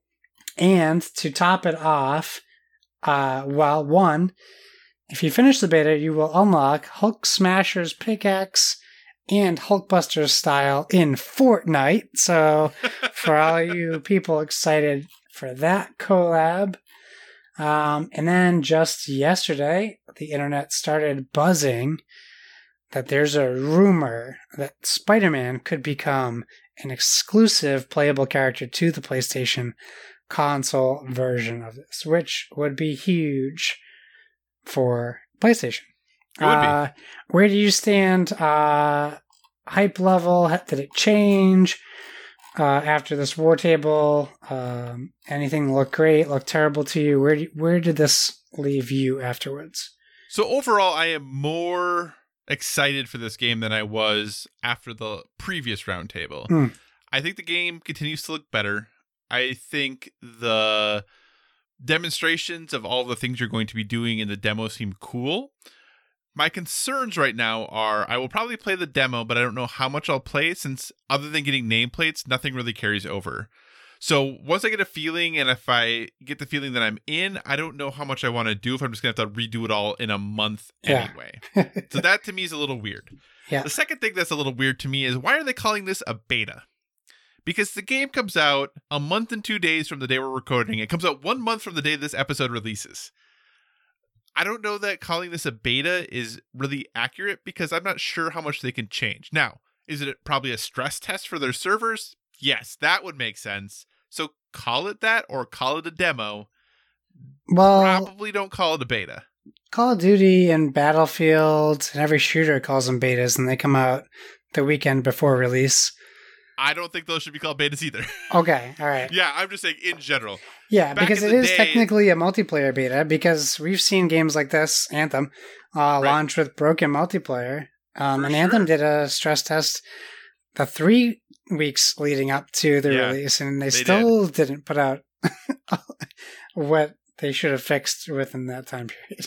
and maybe they're calling it a beta because it really is a stress test for their servers and things might break. That and that's fine. But I think calling it a stress test would make sense to me because I don't know how much they're really gonna be able to change. yeah, Maybe they're gonna be able to tweak levels a little bit. Maybe they'll be, do some slight balance patches that they'll be able to do.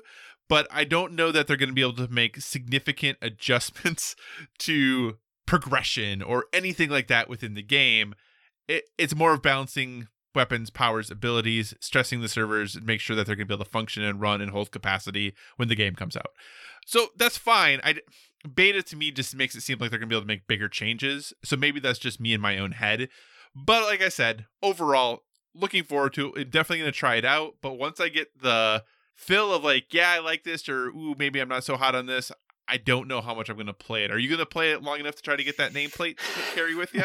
I might. I don't really know that I need um, a nameplate, but I mean, it's nice that they offer something. Right. Um, that being said, uh, I'm gonna play it. Uh, if I like it, I'll play it more, I guess. But really, like, um, Ghost of Tsushima has taken me away from every game I'm playing, so I don't see this taking time away from a game I want to finish before this game comes out.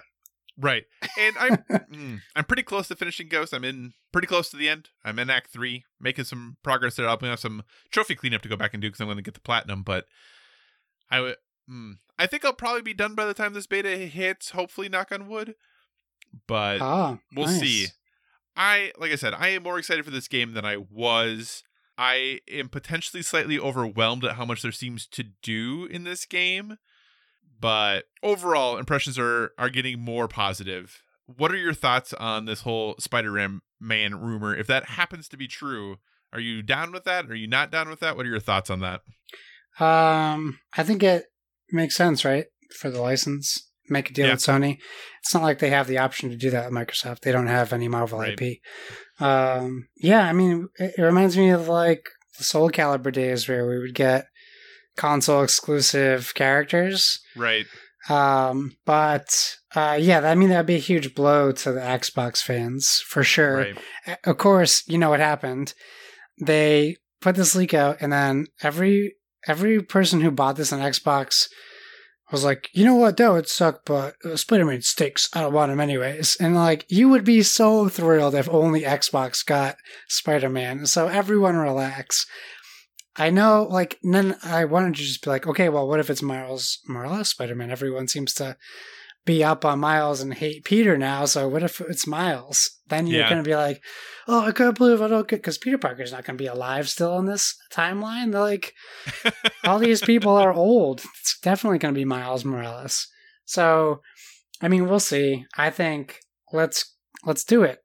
Let's get some like do it a year time to like. I mean, that's what PlayStation does to Xbox now. They took it. They Xbox put one game out, console exclusive, and then PlayStation was like, "Cool, every game now has one year content exclusivity to us. every Well, every game you have, we have it, but better." I think that in January, had you asked me whether or not console exclusive, timed console exclusives were still going to be a thing, I was going to say no.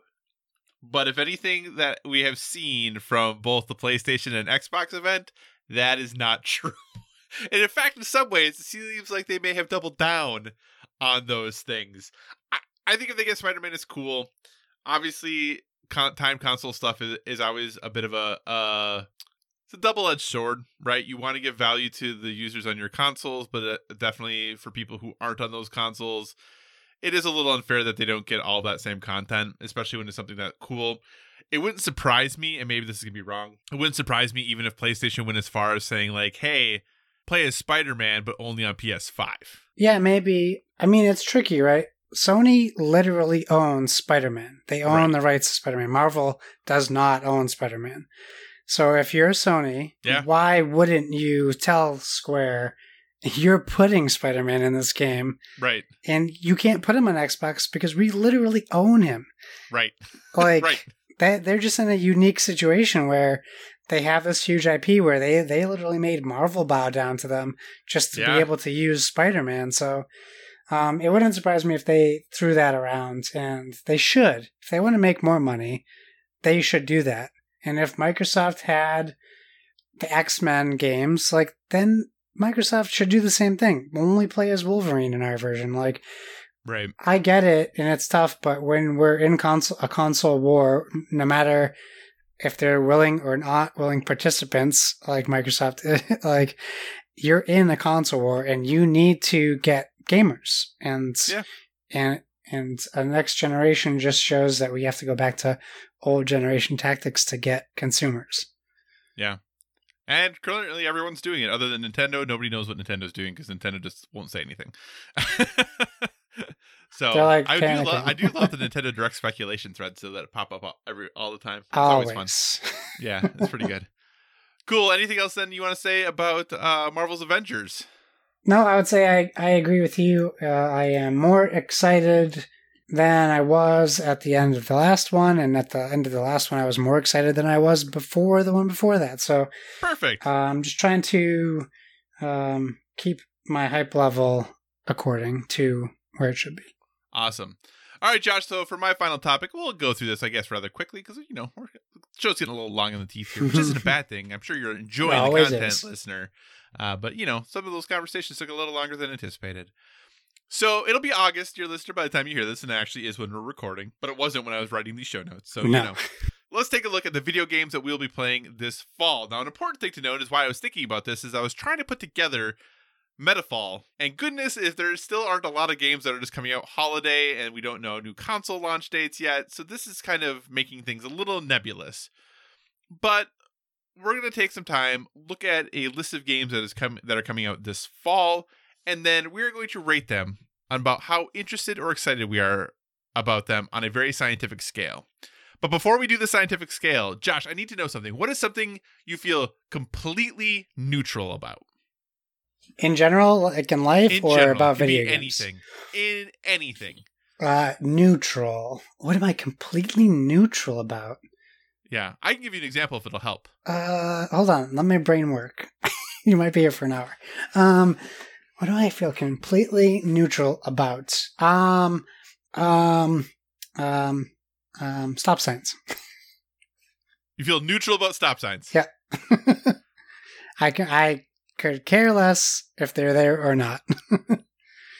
Okay, so neutral. So here's our gonna be our scale then. number one, lowest level of interest. So number one is like my interest in driving games. I have no excitement or interest in any game that is a driving game. Yes, So you did a good job on one. the scale. Yes. Number two, obviously between there. Number three, Josh's feelings on stop signs. That is our neutral rating. Is a three. I should Josh is change it. on I should on change stop signs. Uh, my example was spinach artichoke dip. no, I hate it. Okay, that's fine. But for me, I feel totally neutral Just the about spinach artichoke dip. Okay, so that's yours. Yeah, you got Yeah. spinach artichoke dip, and I have stop signs. That's right. Uh, number four, obviously a little bit more excited, and then number five would be equivalent to Donnie's love for Game Pass. yes. So those are kind of the scale one to five, three being our neutral feelings. And really, there's no, I don't have a set list. I just provided a link to a list of games to Josh, and we're just going to kind of go through. And Josh, you could pick a game from any month you want to between August and the end of the year. Let me know how you feel about it. I'll tell you how I feel about it. We're just going to go through a few games. Sound like a plan? Sounds like a great plan. All right, so I'm going to kick things off with what might be a really odd initial pick, and I mine's going to be mostly in chronological order, just so you know. But this is a game that I had two months ago zero interest in, but for some reason, over the last two months, I have become more and more interested in this game. And to to be clear, two months be? ago we didn't technically know this game was coming out, but now we do. Uh, it is coming out in August. That is EA Sports UFC 4. Ugh. I mean, now, Josh, I was a big fan of the UFC back in the day. yes. And within the last year or so, I've been watching a lot more UFC again. I downloaded UFC 3 on uh, whatever the EA's Play. Yeah, yeah, played access. that really, or EA Access, thank you, and really enjoyed it. And I was thinking UFC 4, this will be fine whenever it comes out on EA Access. I'll just play it then. But every time I kind of boot up the store and I look at the new games come in, I'm like, man, maybe I should play some UFC 4. So I actually put it as a neutral feeling right now. Uh, I, I give it a 3. But, you know, two months ago, it was not even a 1. Like, it wasn't even on the scale at that point. Yeah. So it has grown considerably for me. Josh, what are your thoughts? EA Sports UFC 4. Any interest in that game at all? Oh no, it's a racing game for you. For you. No, I'm at a I'm at a your love for racing games. That's my love for UFC games. Excellent. Uh, one sounds pretty appropriate for you. That's kind of what I thought it would be. I just really don't know if I could justify spending well, I get 10% off, I guess. So 53.99 yeah. on UFC 4 when I know that probably before the holidays, there's a good chance this will be on EA Access. Well, you could play it for ten hours, seven days before it releases as That's part of. EA Access. And I could decide whether or not I wanted to get it at that point. So anyway, that was my first game. Josh, what's a game you are looking forward to or potentially looking forward to this fall? Mine is literally nestling right below yours on this list. I Um, thought so. It could have been Fast and Furious Crossroads, right? That would be appropriate for my pod, my other podcast. It would be. Um, it could be Horizon Zero Dawn, but we already have a review for that game, right. and I'm very, I mean, I'm still excited for it. That might take me away from Ghost of Tsushima, uh, ironically. Uh, yeah, Microsoft Flight Simulator. Uh, this is a game that that everyone should know. Uh, if you don't, it's been a it's been a long time since they put out a new version of it. Uh, the only, there's a lot of reasons why I'm excited about this game. Um, it looks like the most beautiful game I've ever seen in my life. Uh, it uses the cloud to pull in like real life weather, It uses the cloud to make clouds. real life flight patterns. Yeah. So if you're in a flight, I could literally jump in my game and go fly to your flight, You which could. is crazy. Uh, there's a lot of options uh, to this game. It looks like it could be real fun, honestly, just to take a cruise with friends. Like I already told the guys, like Sean Capri and them on PC, like let's get in Red Baron like planes and race through the Grand Canyon because you can literally do that in this game. You can do whatever you want. You can traverse the whole globe. Um, so I also want to fly to Antarctica and see what's up there. Uh, I mean, it's ice, but I want to see what the game shows me. fly to the Galapagos. Like, there's a lot of cool things. Now, I get this on Game Pass, right? So I don't have to think, am I going to spend $60 on this game? Because I'm not. I have it on Game Pass. Uh, so that makes me more excited. So I think it takes me from a three to a four. Game Pass makes it a four for me out of a three because I really honestly I could I can't put it at a five because I feel like once I play it for eight hours I'm done. I don't think I'm gonna want to do more. I could be pleasantly surprised. But I really feel like this is an experience game and then once I have the experience to my fulfillment, I'll just put it away. But Josh, if you get it on Game Pass, you will not be able to fly to Adolfo Suarez Madrid Barajas Airport in Spain because you need the super special edition to do that. Oh well Aren't you going to be missing out? in my head that airline uh, airport never existed, so no, I'm not missing it. uh, this game for me is basically a racing game with planes, so it's a one for me. Hmm. but I'm glad that those who are excited are excited. I really look forward, though, to you know maybe someday playing this on my base Xbox One and know, seeing right? how well it runs. That's funny. All right. So my next game, and I'm going to jump ahead to August if you or to September. If you want to stick in August, you're welcome to. But my next game I'm going to talk about is the game we just talked about, Marvel's Avengers. So it comes out September 4th. We just talked a whole bunch about it, but I will say right now my excitement level for this is a 4. So I have gone from a 3 to a 4. I am more looking forward to this than I am UFC. I am more looking forward to it than I am spinach artichoke dip. So Marvel's Avengers gets a 4 for me right now. Josh, what about for you? Where is Marvel's Avengers sitting? I'm at a cautiously optimistic five. I'm at a Wow. Game Pass hype level. Uh, I was probably at a three once when E3 started last year, Okay. so it has significantly jumped for me. Gotcha. Very cool. What is another game you would like to talk about? Well, keeping it in September, um, Kingdoms of Amalur: Re-Reckoning, uh, also an expansion that they're going to do. Um, Indeed. has me very ex- interested to return to this game without the uh, Curt Schilling curse, which we already lived through, and we still live through to this day, technically. Um, yeah, in fact, I'm gonna have to mute any mention of his name the week of September 8th because I'm sure he's gonna be tweeting. Uh, Probably true. uh, yeah, uh, I'm excited to, to to revisit this game. I remember I have fond-ish memories of it, so Mhm. I'm cu- I'm I'm wondering uh, how it holds up and how much they changed it to it to make it current. Uh, I'm at a four on this one. That's pretty good. I am at a three on this one, only because I never played the original. I have heard a ton of people talking about how good it is, and this is a game that uh, really exceeds expectations. My problem I'm running into with it, though, is it comes out September 8th. And Yeah. Josh, we have a game that looks like it's going to take a gazillion hours coming out four days before it. so I can't decide. Like, you're at a five for Avengers and at a four for Kingdoms of Amalur Re Reckoning. So how are you going to decide which one you play? I mean, I feel like Avengers is a game that maybe could be a little pick up and put down. Uh huh. As opposed to like Ghost of Tsushima. Um, I th- I feel like like Avengers is a game. If I'm going to try to consistently level with friends, that I'm going to try to consistently play with friends. Right. So there'll be plenty of off nights Gotcha. Makes sense. if I have to rationalize the pick. I really wasn't thinking. I really wasn't thinking about that. I have tried to think about how I'm going to play all these things I want to play this fall because there's Yeah. kind of a lot I want to play. Uh, Josh, I'm going to stick in September, but I'm going to step back just a few days to actually a game that is coming out the same day as Marvel's Avengers, and that is Tony Hawk's Pro Skater 1 and 2, the remaster of these games. I was a big fan of the original Tony Hawk's. I thought they were a lot of fun. I put a lot of hours into them. Soundtracks were obviously great. They're saying all the right things about these Tony Hawk's Pro Skater games and the remasters of them. But Yeah. if anything has showed us recently, I'm not super confident in the quality of these games. Henceforth, I've not pre-ordered anything Yeah. related to it. So right now, I would say I'm at a 3.5. Okay. Not because I'm not really excited to play them. I'm just not confident they're going to be good. okay. So what about hear you. Josh? Tony Hawk, are you in? Are you out? What are your thoughts? I mean, I played those games. I played Yeah. them before. I played the crap out of them. I played them for many years. uh, I'm at a stop sign for these ones. I'm Oh, um, I'm just at a solid three. Okay. Uh, if they're good, yeah, I mean, pop me to a four. But until we know, I'm at a three, probably at a two, because if it's just essentially the same game we played, I don't know that I'm going to put down a new one to play it. gotcha. Awesome. What is your next title you want to talk about, sir? My next game flies into October like an X Wing or a TIE fighter, Ooh. but not a B Wing. They left those out, and people They are mad. did.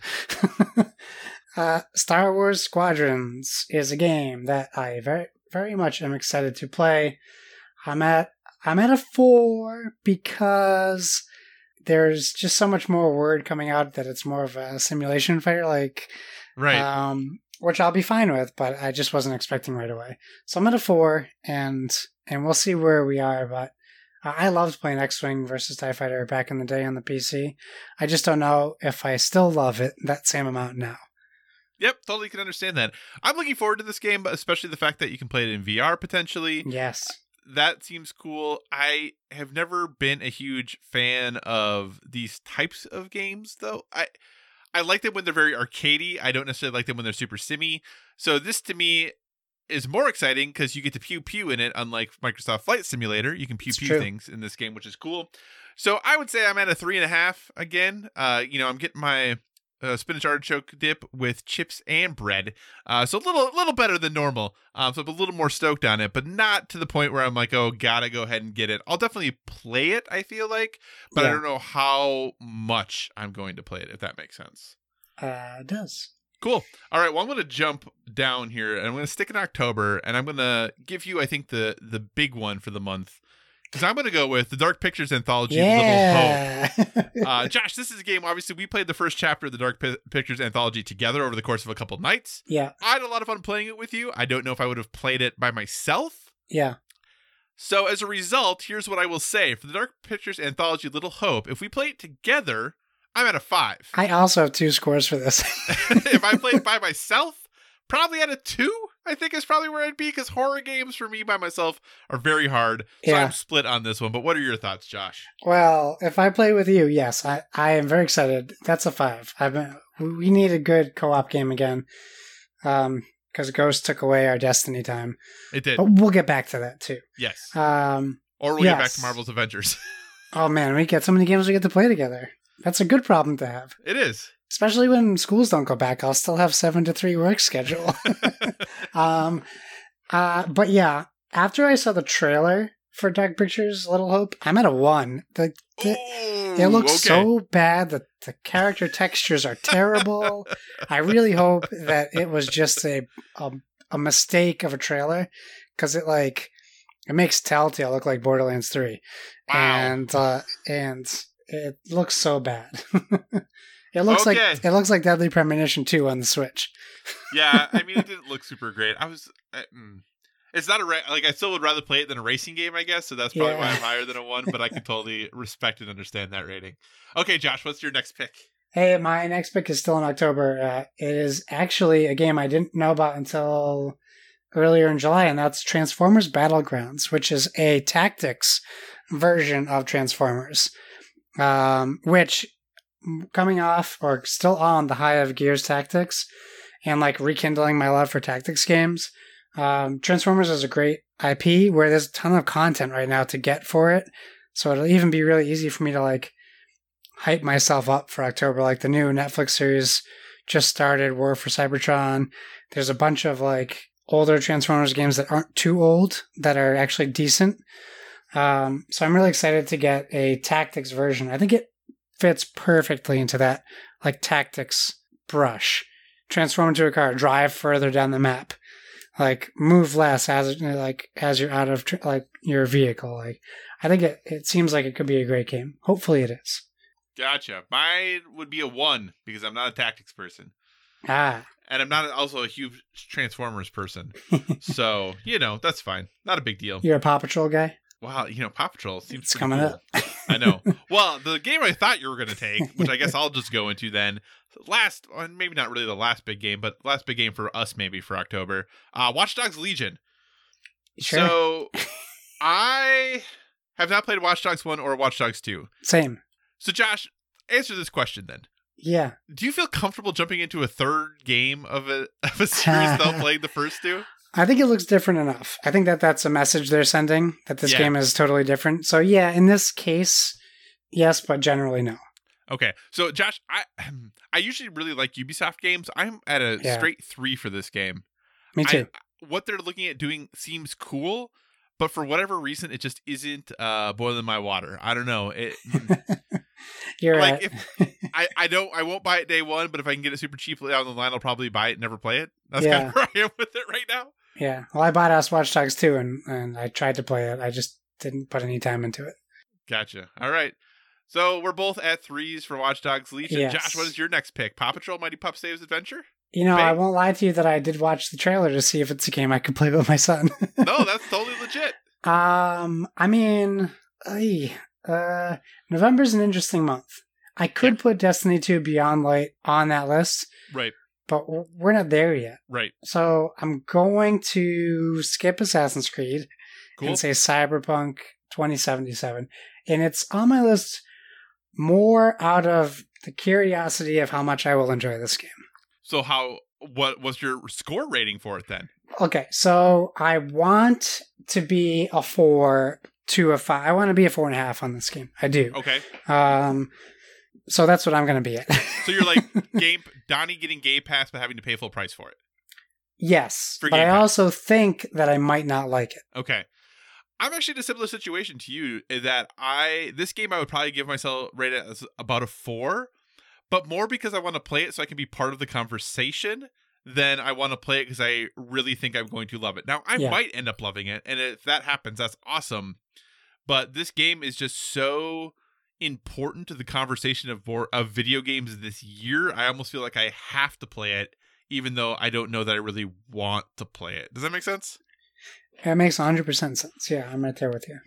Cool. All right. So the next, the, my game that I'm going to pick in November, uh, Assassin's Creed Valhalla. Hmm. Uh, a big Assassin's Creed fan. Have enjoyed the series as a whole. Obviously, playing a game right now in, in Ghost of Tsushima that is regularly tied to or talked about similarly to Assassin's Creed. Uh, and I'm kind of okay with that. I, I still am pretty hyped for Valhalla. The trailers, I watch them and I both get more and less excited about this game while watching the trailers Yeah. because it's doing some things I like and some things I don't. So I think I'm really gonna have to experience it all together to know how I truly feel about it. So I would give it a four right now, just because in general I like Assassin's Creed. I'm interested to see how this plays. I just don't know for certain that I'm going to love it. Um, so I'm at a four. Where are you for Assassin's Creed Valhalla? Well, going into Assassin's Creed Valhalla, I was at a five just for um, historical background and, Mm-hmm. Yeah. and mythology. Uh, I'm at a I'm at a three. I'm at a two point eight. Oh, Uh, okay, It's just more of an Assassin's Creed game I don't enjoy anymore. gotcha. Um, like I'm literally playing Samurai Assassin's Creed right now. The the Assassin's Creed that I that is for me. right. And so I'm getting that, Phil. Like, I really wish Valhalla was a more self contained game. I don't think it needs to be shorter. I'm not taking like the Jason Schreier, like, hill to die on that games are too long. I, I think it can still be long. I just miss my, I miss Assassin's Creed 1 through 3. Gotcha. No, I, I definitely understand that as well. Uh, any d- other games that we have dates for that you want to talk about? Not that we have dates for. Any games that don't have dates that you want to talk about? I mean, only Halo Infinite. I'm at a 5. Okay. Because I have to be, right? It comes with Game Pass. It could be this huge Xbox uh, game. The multiplayer is free to play. them. Multiplayer is free to play, but Halo's been such an important part of my gaming life, and um, uh, I'm excited. I really want. Oh, I should. I really want to be at a five. I'm probably more at a four. Okay. I really want to be at a five. I'm just not very confident in the gameplay we saw. Right. Um, So- and only after over analyzing it afterwards. Yeah. So if Cyberpunk and Halo release the same day, Yeah, which which one are you playing first? probably Halo because Okay. Cyberpunk is such a long game. That's true. Good like point. you know, I, I would you know. Plus, all the people playing Halo multiplayer will be playing it then, at least Yeah. at its peak. So For sure. know, I, I could definitely get into the Cyberpunk stuff later. Um, and you're not going to be subjected to spoilers in the traditional sense with Cyberpunk. Absolutely. I'm probably at a four for Halo. I'm looking forward to it. I'm pretty positive I'm going to play it. Um, I you know traditionally have enjoyed playing Halo for a while there. You know, Halo Three, especially Halo Three multiplayer, was absolutely my jam. Even over Call of Duty Modern Warfare for a while. Uh, that was the game I was I was putting all my multiplayer hours into. So I'm definitely looking forward to Halo. I would love to get sucked back into a Halo game uh, like I did back in the day. So I'm I'm down for it for sure one game I think that you know supposedly still coming this season. Uh, Marvel Spider-Man Miles Morales. Oh yeah, yeah, yeah. I am a big fan, obviously, of the previous Marvel Spider-Man game on PS4. This game coming to PS5. I'm super excited about it. I know it's going to be a, a little bit of a smaller game, which I'm actually more excited about because of Yeah. All the other games that are coming out this year, this fall. And, you know, Cyberpunk and Assassin's Creed Valhalla are going to be really big time sinks. So I'm totally cool with it being, even if it's a, you know, 15, 20 hour adventure, I am totally down for that. I'm actually probably at a four for that because it's not my most anticipated PS5 game, but I don't know when my most anticipated one is coming out. Right. So as a result, I am slightly tempering my expectations just because of that. So I'm probably at about a four, maybe a four and a half for Marvel Spider-Man and Miles Morales. Where are you for that one, Josh? I am actually also at a four for that. Um, I'm really excited to see what it could be. Um, uh, yeah, and it, if if I get a PS5 day one, I will also have that game. Awesome. Any other games you want to talk about? Uh, just I just want to briefly mention Biomutant. Um, okay. There's no way that's uh, coming out this year, right? I don't, you know, it was supposed to come out last year. I don't know what's going on with the game. It's definitely uh, changed a lot since they first shown it, but I, I still think it's something I'm interested to see. I'm still, I mean, I'm at a, I'm at a three and a half now from being at a four earlier. Yeah. Um, so yeah, I'm still very interested to see what this game is going to be. There are a lot of games that are kind of in that nebulous region right now that we it so- seems like probably have been pushed to 2021 because you know you have Dying Light 2, you have Elden Ring, Gods and Monsters. Yeah. I assume Rainbow Six Quarantine at this point is pushed to 2021, even though there is going to be another Ubisoft Forward event in September, so maybe not. Yeah. But there's just a lot of games I I, I kind of feel have have made that push. Here's one game I'm going to ask you about though, Josh, because it is a game you've talked about before, Yeah. and I think it's kind of flying a little bit under the radar, and that's Outriders. Yeah. So right. the the date I've heard thrown around is December. Yeah. I don't know how accurate that is, and if, if you're not familiar, listener, Outriders is a game from People Who Can Fly, um, being published by Square Enix, uh, standalone or self-contained, I should say, kind of. I don't want to say if you took Anthem but made it a contained, self-contained game, but it's kind of in that looks like a game of ser- as games as service on the front, or like when you just look at it and uh, all the parts of it, but it is just a self-contained story that is kind of a one-off deal. Yeah. Uh, where are you for Outriders? Do you think it's a? Do you think it's still going to come out this year? And B, how excited are you for it? I'm still at a four, I think, for Outriders. Every time we Okay. see content, I think it looks great. Um, I hope it comes out this year, but I mean, it's tough to come out in the middle of a console launch. Right. Um, yeah. So maybe they wait. I don't know. Or maybe Yeah. they get out uh, ahead of it. Maybe they're waiting for console launch dates and then they say, okay, cool, Outriders is coming out like two weeks before that. Awesome. Yeah, I'm kind of in the same boat. I I'm still looking forward to Outriders. The gameplay they've shown looks fun to me. I don't know if it's going to be a good game, but I have a feeling it's going to be a fun game. Yeah. So that is something that I am definitely interested in as well. I probably would put myself in the three and a half to four range for that one. So cool. Any other games? No, I think that's it. Awesome. We do have one listener question. Uh, Do you want to take us through that? Yeah, uh, so Splig at Dopelicious uh, chimed in on Twitter. He says, uh, I'm kind of hopeful for uh, Godfall. Uh, if anything, a new game for the new system um, that you can sink time into. So, yeah, I mean, I think Godfall, what we've seen so far, looks really cool. Right. Uh, but we still need to see more from Godfall for me to get Yeah. excited. It does. It does look cool. You know, hack and slash game, run around, hit things with big swords. That seems fun. Yeah. Premise sounds cool, but yeah, I, I kind of in the same boat. I would like to see a little more uh, before I know exactly how into it I am. But, dear listener, please hit us up at Board with VG on Twitter. Let us know what your most anticipated game is for the fall. We would love to know, and we will be doing a uh, our Metafall contest here in the next week or two because we definitely want to get, or at least I would love to include Marvel's Avengers in it. Yeah. Uh, so in order for us to do that, we're going to have to get that next episode turned around pretty quick um, to give you time to enter as well, dear listener. So with that, we're going to go ahead and wrap the show up. Obviously, we're a gaming podcast, but we do want to give you one other thing we're into that's helping us live that well-rounded life. Josh, what is your recommendations for our listeners this week? My recommendation is uh, a documentary on HBO Max. It's called "I'll Be Gone in the Dark." It's about the Golden State Killer, and it's uh, more importantly, it's about Michelle McNamara, who was former uh, Patton Oswalt's wife, and she kind of became this like true crime, not uh, not using a negative connotation, um, and started. Uh, uh, becoming like a freelance detective almost, and definitely free, freelance writer on the subject. Um, it's definitely that deals with some crazy stuff and some some tough subject matter, uh, especially for women. So go into that keeping that in mind. But um, it's a very well done doc, and Sunday night tonight is the last episode, so you know that there's a finite number of episodes.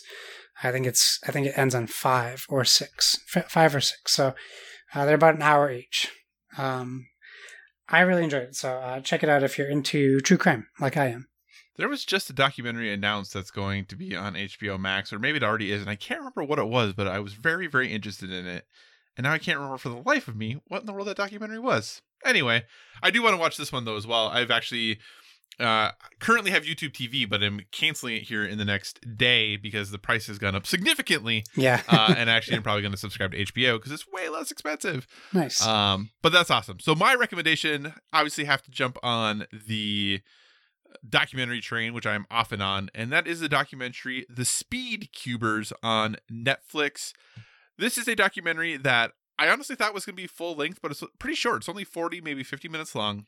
And it looks at people who are competitive Rubik's Cube solvers. And it really follows uh, the really the last couple world champions. So there's two people who have been kind of at the top of competitive Rubik's cubes uh, since yeah late 2010 or early 2010s to now, and it just kind of looks at the relationship that they have, uh, how they met one another, where you know the lives that they both had to get to the point that they are.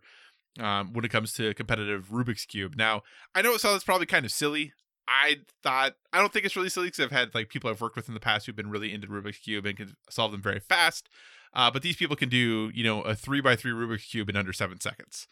Wow. So I, we're talking people who are have blistering speed when it comes to solving a Rubik's cube, but then they don't just do the three by three; they do the four by four, the five by five, the six by six, seven by seven. They also do them one handed. There's competitions for doing a Rubik's cube one handed. Josh, this stuff is ridiculous. So check it out. It's just a really wholesome. If you're looking for something to feel good about right now, Speed Cubers on Netflix. Great documentary. Like I said, pretty short. Check it out. Josh, what do you say we wrap this show up? Let's do it. Thanks for joining us, everyone. Uh, in addition to finding us on Twitter and Instagram at Board with VG, you can find us on Facebook at facebook.com slash board with VG. So feel free to give us a five star rating over there. Also, if you want to communicate in the more long form, you're just not feeling social media, please feel free to email us at boardwithvg at gmail.com. We tag all our stuff with hashtag boardwithvg, so please use that hashtag as well on all social medias. And whatever podcast service you're listening to us on, we encourage you to give us a stellar rating. That is, whether you're downloading us from the PSVG feed, the Dice Tower Network feed, or our very own standalone Board with Video Games feed. You can find me on Xbox Live and PlayStation Network at Why So Serious. That's S I R R I U S. Kyle, where can they find you? So you can find me on all the usual places Twitter, Instagram, PlayStation Network, Xbox Live, Board Game Geek, all Cycocross, C Y C O C R O S S. As always, if you have suggestions for future topics, be sure to reach out to us on the social media because we want to talk about what you want to hear about. And remember, everyone, whether it be board games or video games, never stop gaming.